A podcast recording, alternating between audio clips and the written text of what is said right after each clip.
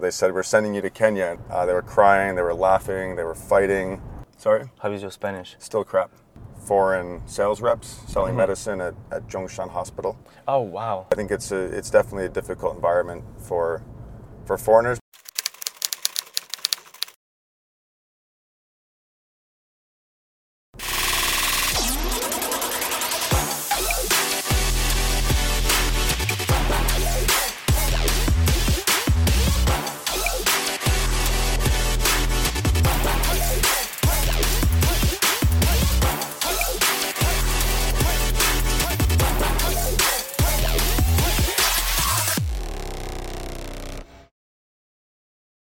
Thank you, Matt, for joining me. Thanks, Marion. It's fun to be in the car with you on As my I way to work. As I always do, I'm checking first LinkedIn profile and see what you did, what you did before, where did you work, and um, one of the sentences that actually I remembered that was um, your lifetime goal is to bring education to remote places in, in, in the world. How did you come up with this? Is it something spontaneous or someone inspired you? How did it happen?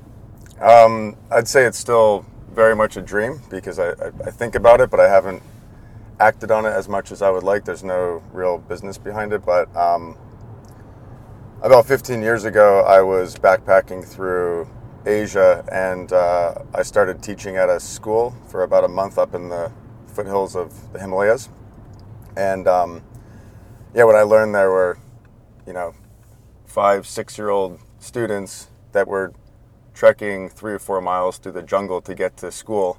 I thought there's a huge gap here. Um, so I don't know if it's actual schools that I want to build or just learning facilities where they're technology enabled, um, so they don't need to go to walk so far to get to school every day. Maybe they only come to the school once or twice a week, but the rest of the time they they have some self learning mechanism um, closer to home.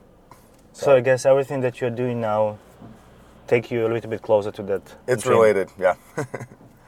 And also, I checked that you spent some time in Africa. Um, why did you go there? It's kind of interesting um, choice at that time, I guess. Yeah, so um, back in university, I wanted to spend a semester abroad, and I had a few choices, but um, actually, Ecuador was my first choice. And unfortunately, my Spanish wasn't good enough, so I didn't get into the program. And when I went to meet the the, the college counselor, they said, "We're sending you to Kenya," and I, I thought, okay, that's that's different and exciting. um, never thought I would end up there, but yeah, I spent four months in Kenya, Uganda, um, studying environmental economics and working at Microfinance Bank up in Mount Meru district.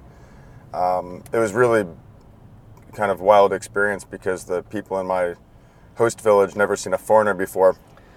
Um, so I, I really made a point to, to kind of say hello to everybody because I thought this is my chance to leave a lasting impression. They either think foreigners are bad if you don't say hello or they think you're, you're good if you do. So um, and then I remember one day I was doing a field visit, really remote, with uh, one of my colleagues, and um, on a motorbike, and he, he dropped me off in a in a field outside of a school, so he could bring a client home, and um, school let out, so there was like a hundred students that surrounded me. Uh, they were crying, they were laughing, they were fighting, um, they were calling me funny foreign names and yeah, I thought this is like it, it was such a kind of life changing day. I went went back to my to my host family's house and I wrote in my journal. I said every day we change forever, um, and that happened that day, and it, it really happened every day. I was in, in Kenya, and I started to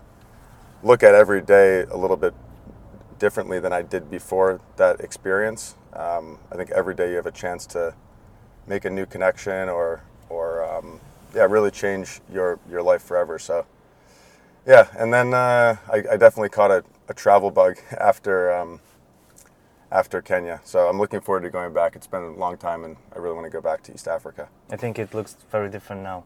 How is Yeah. your Spanish, by the way, now? Sorry, How is your Spanish? still crap. So, and then after this, um, you you opened your own company. You co-founded Sprigle Consulting.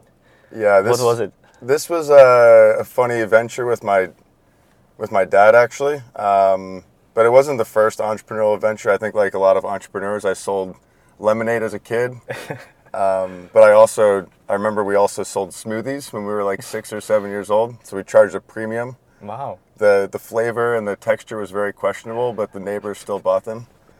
Um, and then yeah, then I had a tennis tennis uh, company doing um, teaching and coaching tennis and stringing tennis rackets, which I guess paid for a lot of my sports equipment growing up. Um, and fast forward to Sprigle Consulting, it was on my you know when I first arrived to China, I was teaching and I thought I'm not going to just teach. It's quite a it was a, only 20 or 30 hours a week, and so um, my dad's an engineer and we found some projects where I could do some kind of quality control checks on the ground. So yeah, we did projects with um, environmental stove company, a bikes parts company, um, some distillery equipment, and some other random projects here and there. But me myself, not having an engineering degree, I felt like the business could only could only go so far. So it didn't ex- last long. Yeah, it lasted a couple years. It was kind of like always in the background, and I think it was always our dream, my dad and I, to start a business together. So I kind of checked that box, but it wasn't a unicorn status by any means. Did you come back uh, to, to that idea again a few, few years later? No, but it was an interesting way to um, start to visit some different smaller places in China outside the big cities. Um, And then your corporate world started, right? So you work for BI and then um, uh, Steam uh, Healthcare. Was yeah, it the name? So, um, so STEM, yeah, UK-based uh, marketing company for for pharmaceuticals. Um, What so- are your three biggest learnings? Well, Boehringer was. I never thought I'd end up in the healthcare business, but I got um, I got hired to, to join a management rotation, like part of a localization program. And as much as I, I knew I wasn't going to stay in the healthcare industry, I thought it was an interesting way to go deep in China. So I was one of the first foreign sales reps selling medicine at, at Zhongshan Hospital, which was a pretty pretty crazy experience. Um, and actually, the, I mean, BI is where I came up with the idea for our current company, um, sitting through very long and boring classroom training sessions. I'm going through hundreds of PPT slides and looking around the room. Everybody's on their phone. So I thought, why are we, why are we sitting here wasting all this money? Um, we could be out in the field, and I thought there must be a way that we can, we should be learning uh, and, and this kind of content every day. Um, and then for, I mean, I'm grateful for the experience, but uh, yeah, it was. I knew that healthcare wasn't my my calling. Um, and then STEM marketing was also kind of by chance because he, the owner of STEM, was pitching my boss at Boehringer. Um, my boss left, and I thought, oh, I'll take this opportunity to pitch this pitch him this idea for Atium, even though we hadn't even we didn't really have a business plan yet. And he said, it sounds like you're still working on your idea. Why don't you come help me open up shop in, in Asia? So I went from client side with BI to the agency side with STEM. Um, then STEM sold the company, and then I left to start uh, to start our current our current venture. Um, but I, I guess all in all, I think working at STEM and BI outside of a kind of startup environment definitely teaches you processes. It teaches you how to work with big teams, um, how to allocate resources. Um, yeah, it's a, it's definitely good to I think for any startup founder to also experience the corporate side, um, even if it's through projects or full time work. It was uh, I definitely don't regret working in the corporate world. And now you're really good at PPTs. I, I wish I was better, but uh, I guess with PPTs you're always learning how to to make them more uh, aesthetically pleasing, and it's all about telling the story, right? You never perfect that. Right. So, and then after this, it was the last your corporate experience, and you decided, okay, so this is the time for me to go back to entrepreneurship. Yeah, And uh, I know that you've been through China Accelerator, Yeah. and then also you're part of EO, which is Entrepreneur Organization uh, Accelerator as well. So, can you give a little bit more um, information about your time at CA and uh, OE, pros and cons? What did you learn? What did you like? What you didn't like? yeah. I mean, some of our advisors have kind of questioned, do you need both programs? And I think what I've seen is they both offer. There's obviously some crossover, uh, especially in the, the the members of both programs. It's nice to hang out with lots of other entrepreneurs. Sometimes you can only talk about certain challenges, and tribulations with other entrepreneurs because you don't want to burden your friends sometimes talking about business um, every time you meet. and um, I think for CA, I my, my regret is that we didn't join a little bit earlier. We'd already been established for a couple of years, and we, we went into the program with quite a few clients. And I think some of the you know the lean startup methodology, business model canvas, et cetera, would have been quite useful in the early days for for Atium. Um, so yeah, I mean, C- CA is, has been. People think of it as just a three month or six month program, but actually they've been supportive for the last several years. Um, we still meet them regularly. Um, we have advisors, mentors, coaches that have come out of the out of the program. So, um, and then with EO, it's they, they work off of uh, the scaling up framework from Verne Harnish, and it's not as regular in terms of the learnings, but we, we, we have quarterly learning events, and then we the big part of EO is the accountability piece. So you're held accountable to a group of fellow entrepreneurs and a coach, um, and I find that kind of structure is is quite complementary to the support we get from China Accelerator. So I'd say luckily we're not none of us are solo founders in our company. Um, that we have some great great partners. It's also great to have partnering organizations like EO and CA. How to get there? Sorry. How to get uh, into the accelerator? Um, China Accelerator has minimum revenue slash traction um, variables or metrics, and and same thing with EO. So if you're a solo founder and you don't have any clients yet, it's quite difficult to get into the programs um, unless you've raised a big capital and you have like a proven idea. Um, but it really depends, I think, on the the time and the location of the like for for EO. It depends on the location that um, you're planning to join the organization. Now let's um, talk a bit uh, about your baby, about Atium. How did it started? How did you come up with the with the name? It's actually quite interesting name. Uh, how, how how how business is going and what problems do you solve? Uh, who, who are your clients? Yeah, so we were originally called Accelertrain, but uh, it's too many syllables, difficult to spell under pressure. Hard to remember? Some of our clients still want us to go back to the name, uh, but ultimately we didn't want to end up as just a training company. We're really trying to evolve into the engagement space. Um, so we changed the name to Atium. It means the uh, is after about a hundred to a thousand different names that we put on the table, but um, the meaning for us is like the coming together of matter and spirit, or bringing managers and their their frontline employees closer together. Um, so yeah, like I said, it was the idea was really a result of that time at at Boehringer, um, sitting through long classroom training sessions. I thought, well, how can we break this up into bite-sized training modules? And so, if we're talking about just the training piece of Atium, it's really like, um, you, do you know Duolingo? It's kind of like Right. Duolingo for corporates. Um, so now we're evolving into engagement communication. So we've launched some really interesting um, features over the last few months. Company newsfeed, community forums. We just launched a survey builder.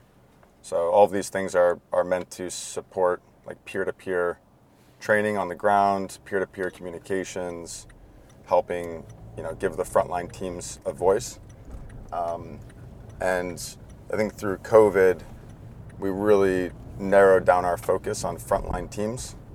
So if you think about large workforces, um, mainly working remote, that's where Atium is working very well. So yeah, we're working with some great clients. We we got um, Jones Lang LaSalle, uh, the Executive Center, Man Oriental, Compass Group. So now it's just about it's really about scaling the, the business that we that we have. Um, and then who knows in the future? I think we'd like to do uh, more machine learning, AI, VR type of feature sets. But right now we're we're sticking to what works well. I'm curious, how do you pitch to, to, to big corporates? So you come up with the PPTs, or, or how does it work? Because this is not something that I guess easy to sell, right? It's not Yeah. something tangible. Yeah.